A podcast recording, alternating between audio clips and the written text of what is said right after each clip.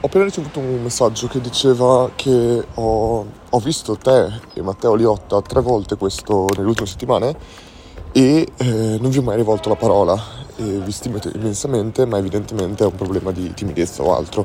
E la domanda era: è il networking una skills che è fondamentale come consigli di implementarla o migliorarla? Ecco, fantastica domanda. È interessantissimo perché tutti questi podcast nascono veramente da delle domande e bello perché sono domande totalmente legittime.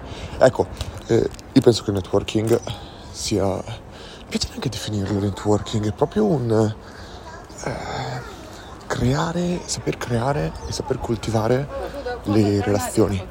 E anche relazioni professionali, non per forza di amicizia pura e altro. E penso che siano una cosa, penso che il networking sia una cosa fondamentale fondamentale a tutti i livelli. Io ho fatto anche un periodo in cui sono stato più tempo a Milano proprio forzatamente, cioè volevo stare qui proprio perché pensavo stando più tempo qua potrò coltivare di più le relazioni.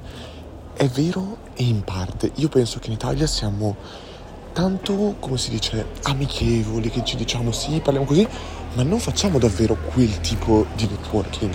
Cioè, siamo in realtà molto chiusi, cioè quando superiamo una certa età, penso intorno ai 25-30 anni, eh, ormai è come se le amicizie che ci siamo fatti sono quelle.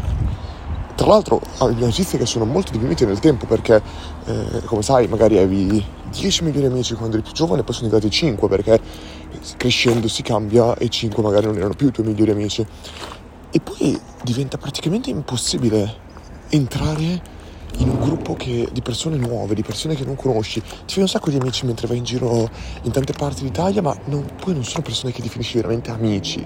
Spesso, eh, poi magari mi sbaglio assolutamente, chiaramente dico dai 25 ai 30 anni, soprattutto dai 30 anni in poi.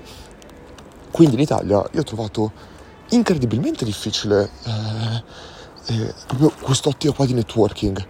E, e, quando ero a Milano, ma dovevo praticamente io rincorrere i professionisti dicendo ma cavolo, ma facciamoci un aperitivo, prendiamoci un caffè insieme, scambiamo, condividiamo, facciamo. Per me è questo, cavolo.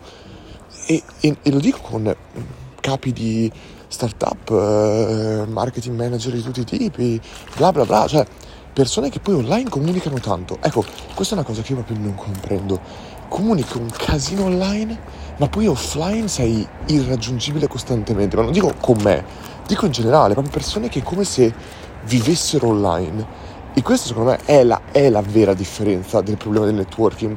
Moltissime, moltissime, moltissime persone che sono nate online sono nate online spesso proprio perché erano timidi dell'offline e usavano l'online perché c'era quel muro, quella divisione dove non ti potevano toccare.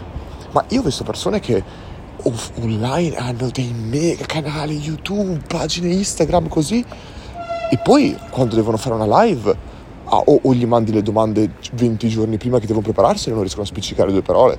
Ragazzi, ma stiamo scherzando? Io di mio non voglio mai, mai, mai sapere le domande che verranno fatte. Cioè, se mi dicono, ah, se ti mando, io dico, no, no, no, tu mandamele, io non le leggerò, quindi non sprecare neanche tempo a mandarmele.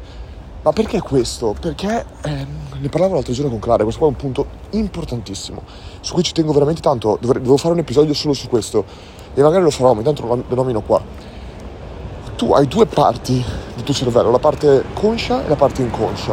La parte inconscia è quella che molto spesso viene fuori mentre dormi, eccetera, eccetera. E non tutte le persone hanno accesso a questa parte, ma non perché non abbiamo accesso, ma perché non l'ascoltiamo. Ed è un esercizio imparare ad ascoltarla.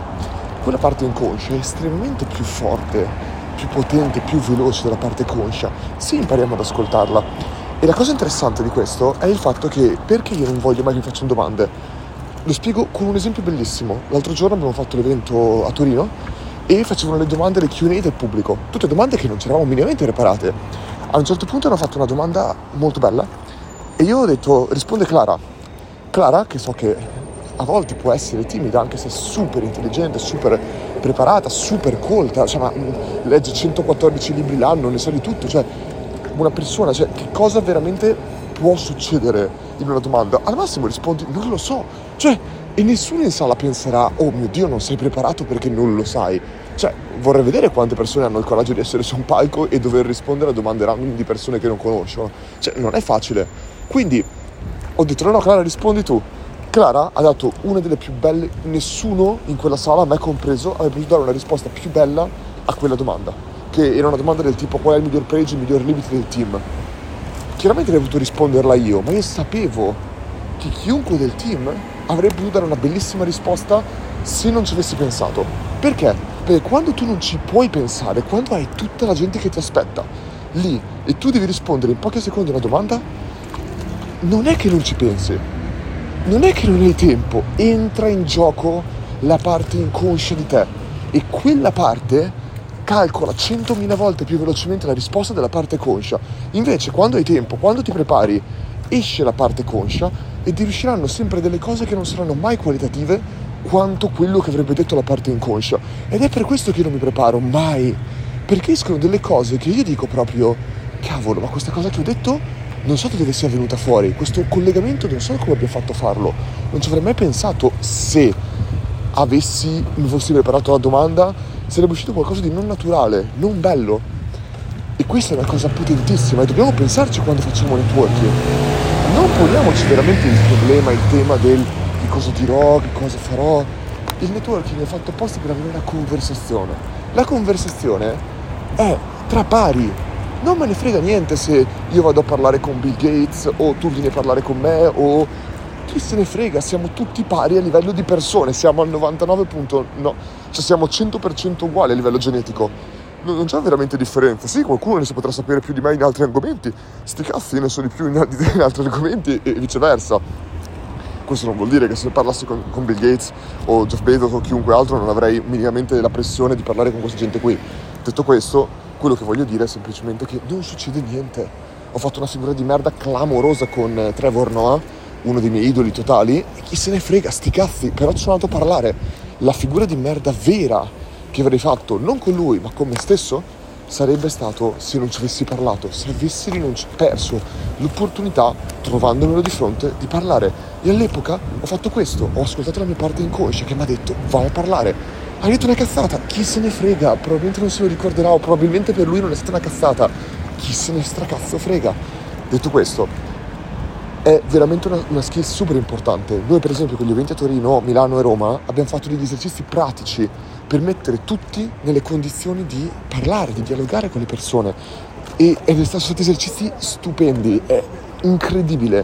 Dobbiamo fermare le persone da quanto parlavano, persone che erano arrivate lì senza conoscere nessuno eccetera.